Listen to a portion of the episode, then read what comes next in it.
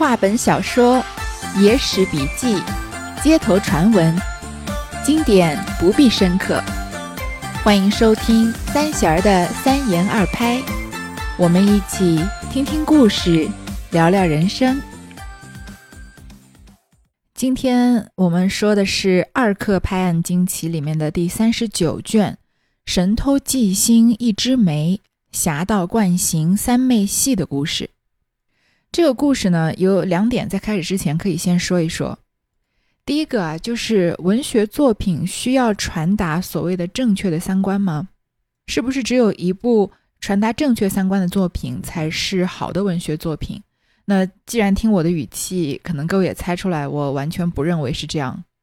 尤其是小说类啊，小说是注重在人性的刻画，人性本来就有各种各样，非常的丰富。如果一昧的惩恶扬善，塑造一种这好人有好报、因果轮回、报应不爽的这样的故事啊，那小说的丰富性一定就大大减低了。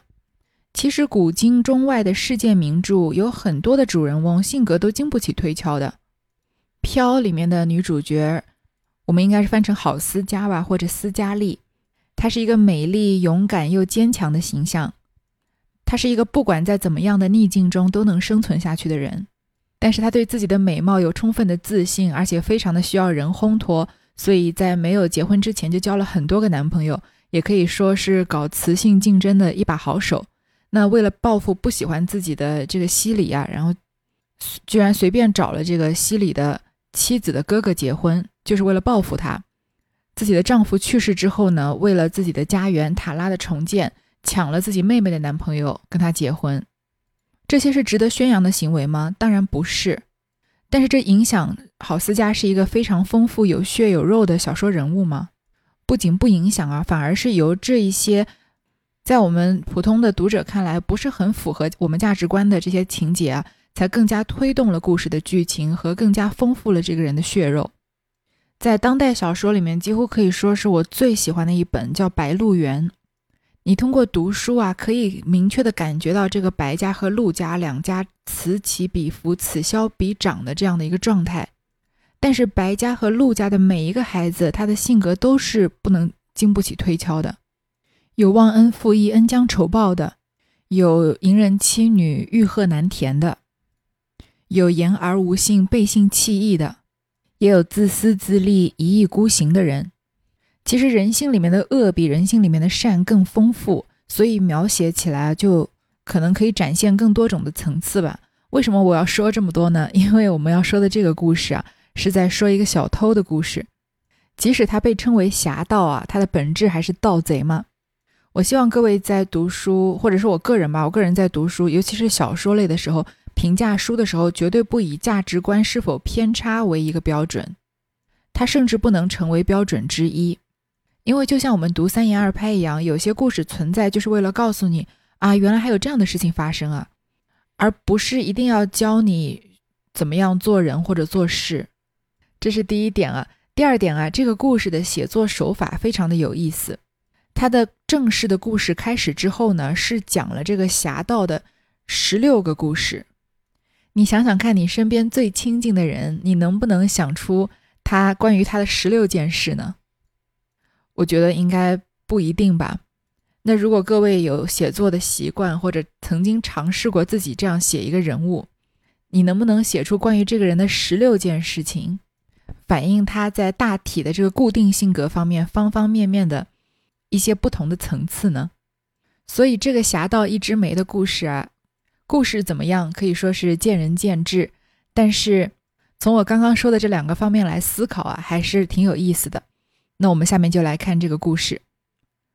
诗曰：“巨贼从来有贼智，其间妙巧亦无穷。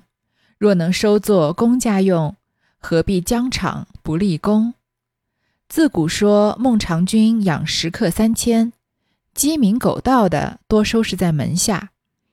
后来被秦王拘留，无计得脱。秦王有个爱姬传语道。闻得孟尝君有领胡白裘，价值千金。若将来送了我，我替他讨个人情，放他归去。孟尝君当时只有一领胡白裘，已送上秦王收藏内库，哪得再有？其实狗盗的便献计道：“臣善狗偷，往内库去偷将出来便是。你道何为狗偷？乃是此人擅作狗豪，就假做了狗，爬墙越壁，快捷如飞，果然把胡白球偷了出来。”送与秦公爱姬，才得善言放脱。连夜行到函谷关，孟尝君恐怕秦王有悔，后面追来，急要出关。当得关上，只等鸡鸣才开。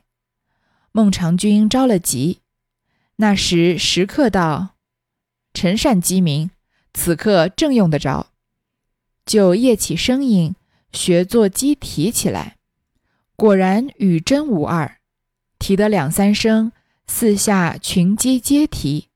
官吏听得，把关开了，孟尝君才得脱去。开篇的诗啊，巨贼从来有贼志。这个巨啊是电视剧的剧，巨贼呢就是表示非常强悍的贼寇。他们啊一般都有属于他们的智慧，其间妙巧亦无穷。他们虽然是做坏事啊，但是他们所用的手段也是极其巧妙的，而且无穷无尽的。若能收作公家用，何必疆场不立功？说这样啊，这些非常有计谋、有方法的盗贼们啊，如果他们能收作公家用，比如说像梁梁山好汉招安一样，怎么可能不在疆场立功呢？就说啊，他们的心思没有用到正道上，不然啊，为国家做贡献也是一桩美事。小时候看《水浒传》啊，就特别的不理解招安以后的剧情，觉得写的特别差。我记得拍成电视剧啊，有一幕就是宋江在给朝廷的官员下跪那一幕，我当时认为是整个电视剧的大败笔啊，所以后面武松独臂秦方腊再英勇啊，都没有兴趣往下看了。现在长大以后啊，其实还是一样的观点，只是不敢说了。让我们大声把“若能收作公家用，何必疆场不立功”读十遍。继续往下看这个故事。其实第一段呢，只是讲了一个成语，基本上算是个成语小故事，就是鸡鸣狗盗的故事。孟尝君啊，姓归，他是战国四公子之一。战国四公子呢，后世也称作战国四君。他们呢，就是因为在战国时代的末期，因为秦国越来越强大。各诸侯国的贵族啊，为了对付秦国的入侵和挽救本国的灭亡，就竭力网罗人才。他们礼贤下士，广招宾客，以扩大自己的势力。因此，养士之风盛行。这个士啊，包括学士、方士、侧士或者术士，还有以及食客等等。当时以养士著称的有魏国的信陵君魏无忌，赵国的平原君赵胜。楚国的春申君黄歇和我们这个故事开头里面的齐国的孟尝君田文，因为这四个人都是礼贤下士、结交宾客之人，所以后人称为战国四公子。那鸡鸣狗盗和孟尝君有什么样的关系呢？当时啊，秦昭王求贤若渴，听说了孟尝君的名气，就想把他招揽到秦国来。而孟尝君听说有官做，竟然心动了。门客们怎么劝他也不听，秦昭襄王啊，最后还想办法把孟尝君请到了秦国，并任命他为相国。此举遭到秦国大臣的反对，因为他们认为孟尝君是齐国人啊，怎么可能会先齐而啊？肯定会先齐而后秦，怎么会把秦国的利益摆在自己本国利益的前面吗？前面呢？秦昭襄王不得已啊，就罢免了孟尝君，并且把他软禁起来。孟尝君就托人找到秦昭襄王宠爱的妃子，希望他说服秦昭襄王吹吹枕边风，放自己回齐国。这妃子听说啊，孟尝君有一件价值千金的胡白球，就提出以这件胡白球作为交换。偏偏孟尝君刚到秦国的时候，已经将这件胡白球献给了秦昭襄王了，哪来第二件给这妃子呢？这时候啊，一个门客就自告奋勇的要替君解难。说啊，他很擅长学狗打洞，就钻进了秦昭襄王的藏宝物的仓库，偷出了这件胡白球。最终，秦昭襄王就听从了妃子的枕边风，的劝说啊，同意放孟尝君回国。孟尝君被释放以后呢，担心秦昭襄王反悔，就隐姓埋名、星夜兼程的出关。赶到函谷关的时候啊，已经是半夜了。根据当时出关的规定呢，只有鸡叫了才能开门放人进出关口。这时候，孟尝君的另外一个门客又自告奋勇，他说啊，我特别的擅长学鸡叫。于是呢，他就学起鸡叫，引得附近的鸡都跟着叫了起来。这把守关口的官吏听到鸡叫啊，以为天要亮了，就打开了关门。孟尝君等人就趁机一涌而出。等到追兵赶来的时候，孟尝君一行早已远去了。这个鸡鸣狗盗的故事啊，就形象地展示了孟尝君养士的特点。如果孟尝君啊知道我们上一回说的韦十一娘这样剑侠的故事啊，他也一定会有兴趣把他们养在身边的。孟尝君平时养了许多客，经脱情难，却得此两小人之力，可见天下寸长尺计具有用处。而今世上只种着科目，非此出身。纵有奢遮的，一概不用。所以有奇巧智谋之人，没处设施，多赶去做了为非作歹的勾当。若是善用人才的，收拾将来随宜着用，未必不得他气力，且省得他留在盗贼里头去了。这孟尝君啊，平常养了很多门客，这一次能够从秦国的劫难中逃脱啊，却是得此两小人之力。不是什么文学名士，也不是什么善用计谋的世外高人，而是一个擅长学狗钻洞，一个擅长学鸡叫的两个小人。可见天下的这个技能啊，寸长尺计不在大小啊，都有用处。而当今世上呢，只着重科目，这科目啊是指分科取士的名目。如果你不是这个出身啊，即使你有奢遮。这奢遮奢侈的奢，遮阳的遮，就是了不起、能干、出众的才能。如果你不是学这个出身的，即使你才能出众啊，也得不到重用。所以没有办法，有一些奇巧智谋的人啊，因为找不到正途的工作做，所以只好去做了为非作歹的勾当。如果有善用人才的，像我们前面这个故事里面的孟尝君一样，能把他收拾来啊，随意着用，选择适当的地方用它，因地制宜。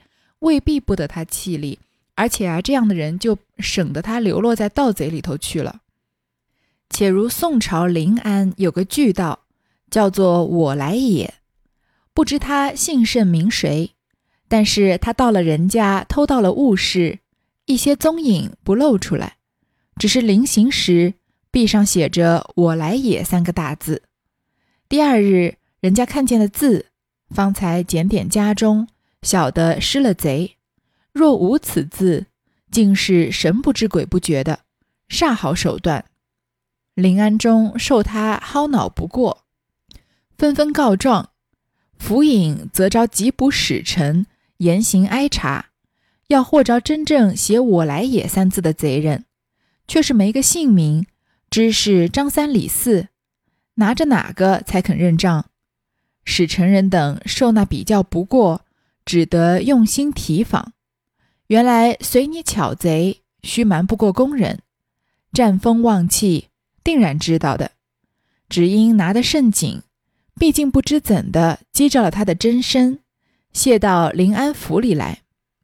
府尹升堂，使臣禀说，击着了真正我来也，虽不晓得姓名，却正是写这三字的。府尹道：何以见得？使臣道：“小人们提访甚真，一些不差。”那个人道：“小人是良民，并不是什么我来也。工人们比较不过，拿小人来冒充的。”使臣道：“地是真正的，贼口听他不得。”府尹只是疑心，使臣们禀告道：“小人们费了多少心机，才访得着。”若被他花言巧语拖了出去，后来小人们再没处拿了。府尹欲待要放，见使臣们如此说，又怕是真的，万一放去了，难以寻他，再不好比较缉捕的了，只得全发下监中收监。那人一到监中，便好言对狱卒道：“进监的旧吏该有使费，我身边之物尽被做工的搜取。我有一主银两，在岳庙里神座破砖之下，送与哥哥做拜见钱。哥哥只做去烧香，取了来。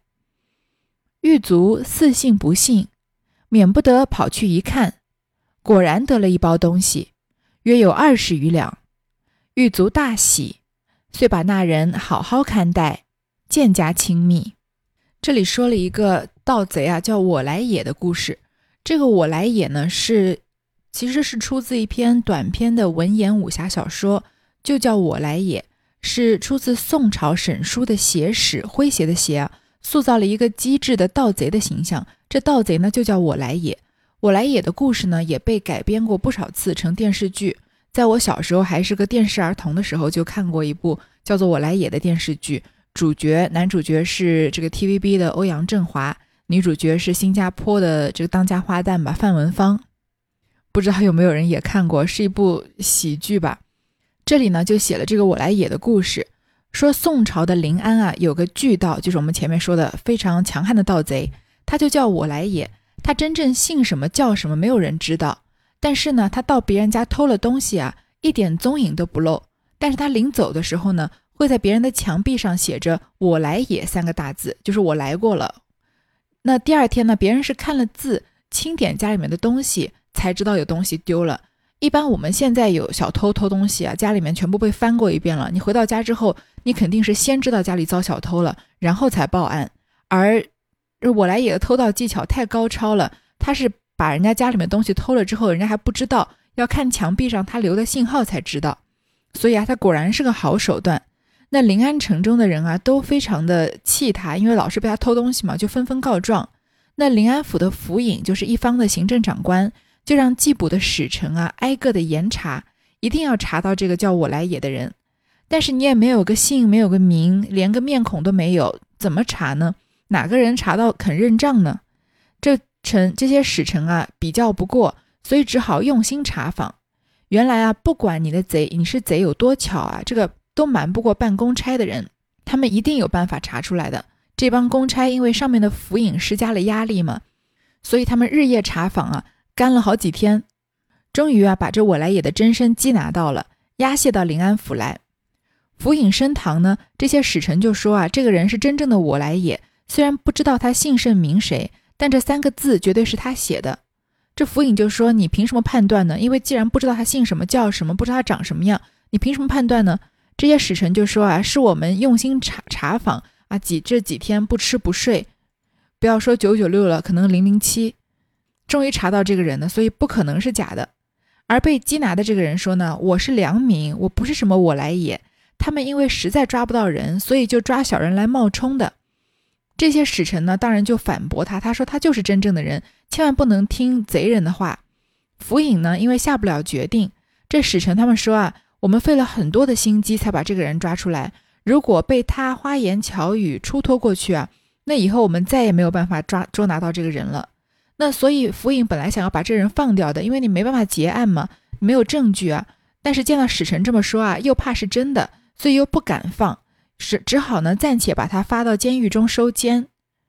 这个人一到监狱里啊，就好言好语的对狱卒说啊：“进监的惯例啊，就是该打点打点这个狱卒，给你点钱的。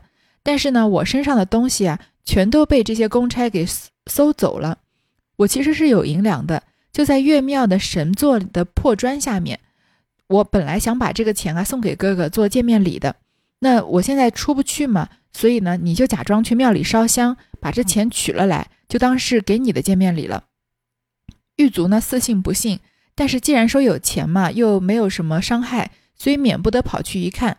果然啊，有一包大约二十余两的钱，狱卒就非常高兴，从从此呢，把这个人好好的看待，渐加亲密，也不给他什么招什么麻烦。就虽然是坐牢嘛，但是狱卒对他好，所以也就没有什么太大的烦恼。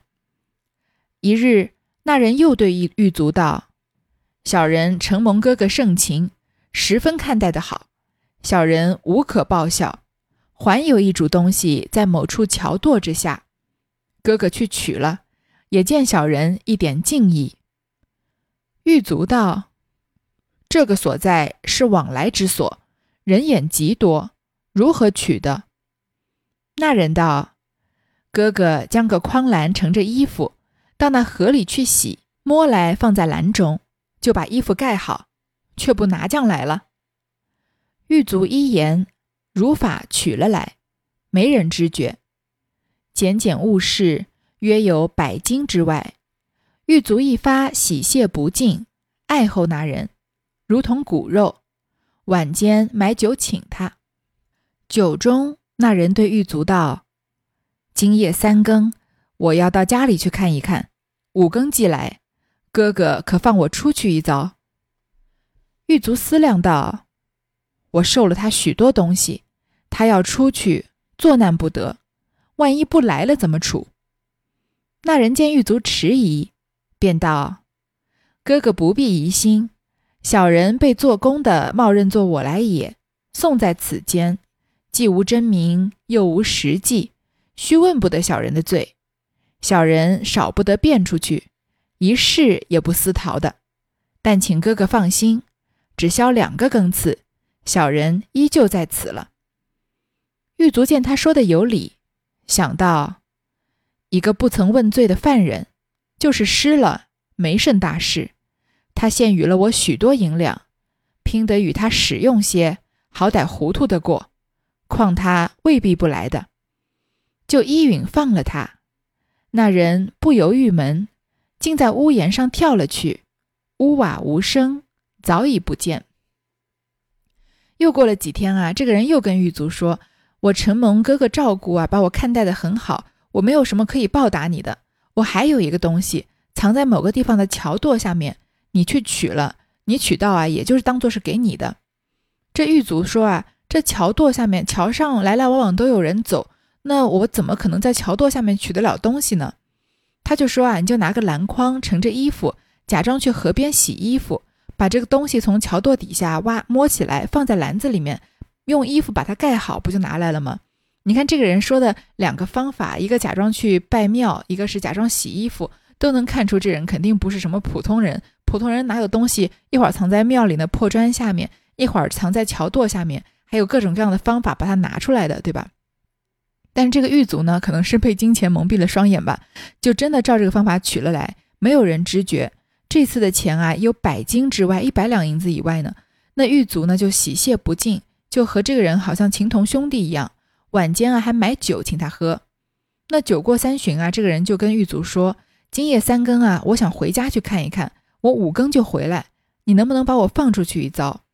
记得这个时候，狱卒已经是跟他情同骨肉了，对吧？要不然一般的狱卒看犯人，犯人说你能不能放我出去一遭，那狱卒肯定就是不仅不放，还要上报官员，直接把他押到这更。嗯，难逃出升天的这个牢里面去。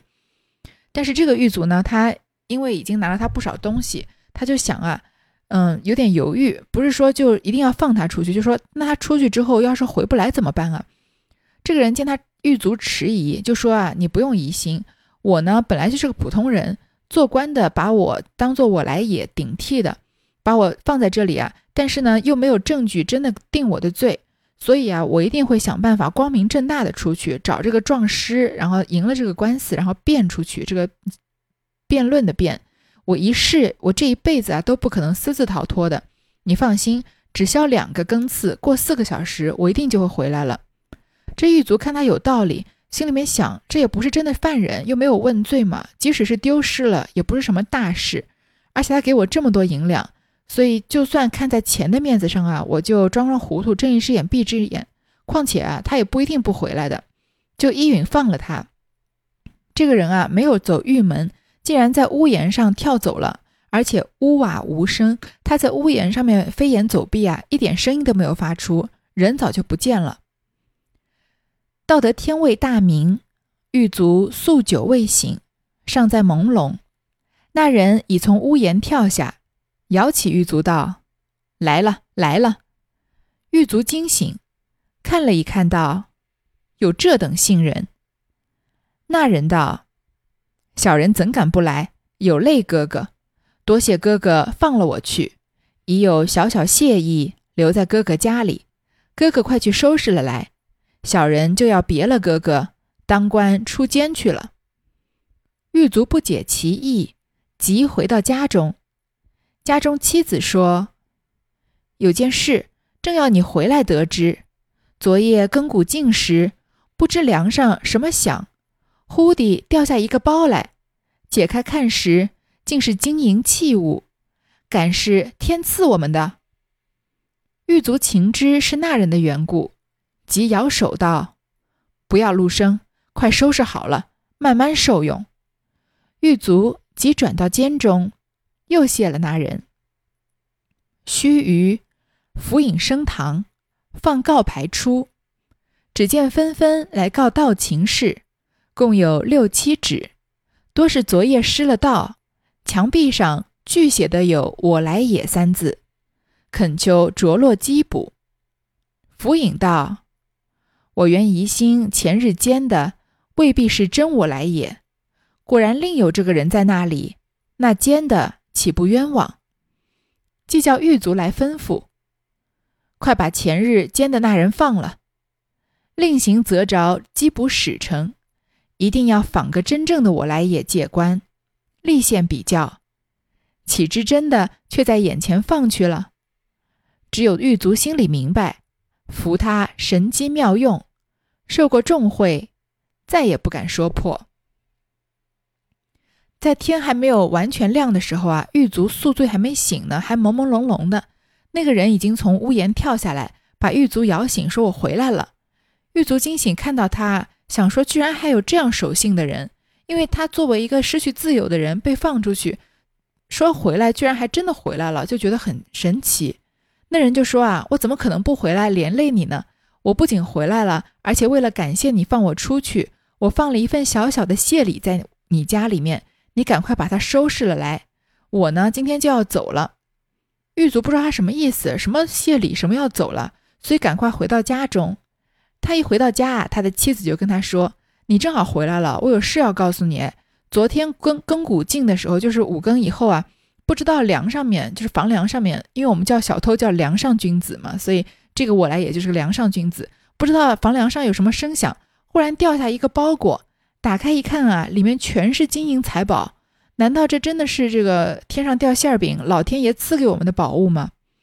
这个狱卒就狱卒就这个时候知道一定是那个人的缘故，就赶快跟他的妻子摇手说：“不要声张，低调低调，赶快把东西收拾好，我们啊慢慢的享用这些金银财宝。”然后又赶快赶回监狱中啊，感谢了那个人。没多久啊，府尹升堂，又开始这个新一天的工作了。结果今天啊，有很多老百姓来告说有盗贼，又发生了盗窃，有六七桩案子，都是昨夜失了盗，而且墙壁上啊都写着“我来也”三个字，祈求府尹啊缉捕这个盗贼。可见昨天这个盗贼啊，趁着那个两更的功夫，四个小时啊，又偷了六七家的人家，在他们的墙上又都写了“我来也”三个字，所以现在百姓来告，那他本人。被关在监狱里面，他出去，府尹又不知道，对吧？那既然他被关着，而我来也在外面作案，那很明显，被关的这个人就不是真的我来也了嘛。所以呢，府尹就赶快叫来狱卒，说把前几天缉捕的那个人给放了，再让缉捕使臣啊，一定要把真正的我来也抓到。而这整件事呢，只有看押我来也的这个狱卒明白。昨天晚上啊，他其实离开了监狱，出去犯了六七桩案子，还给自己家里面放了一大包的金银财宝。但是他受过重贿啊，他是被他我来也贿赂的人啊，所以他也不敢说破。于是啊，我来也就凭着他的聪明机智，成功的脱险了。而这个府尹呢，临安的府尹啊，就再也不要想抓到他了。看官，你倒如此贼人智巧，可不是有用得着他的去处吗？这是旧话。不必说，只是我朝嘉靖年间，苏州有个神偷懒龙，事迹颇多。虽是个贼，煞是有义气，兼带着戏耍。说来有许多好笑好听处，有诗为证：“谁道偷无道，神偷是美奇。更看多慷慨，不是俗偷耳。”看官啊！你说这些贼人啊，这么有智慧，这么有这个这么灵巧，这世界上难道没有用得着他的去处吗？这些是旧话，就不必说了。这个我来也的事情啊，我们就翻过去了。那他是宋朝的人了，就在我们明朝嘉靖年间啊，苏州有个神偷叫懒龙的，他的事迹也很多。虽然他是个贼啊，但是道义有道，挺有义气的人。而且呢，他兼带着戏耍，又特别喜欢恶作剧，有好多好笑好听的故事。首先呢，有诗为证，这已经不能叫诗了，已经不值得我们解释。就说这个贼啊，不是普通的盗贼，他的偷事呃偷东西的事迹啊，都非常的神奇。接下来呢，就是要说十六个关于这个苏州神偷懒龙的故事，那我们就等到下回再说。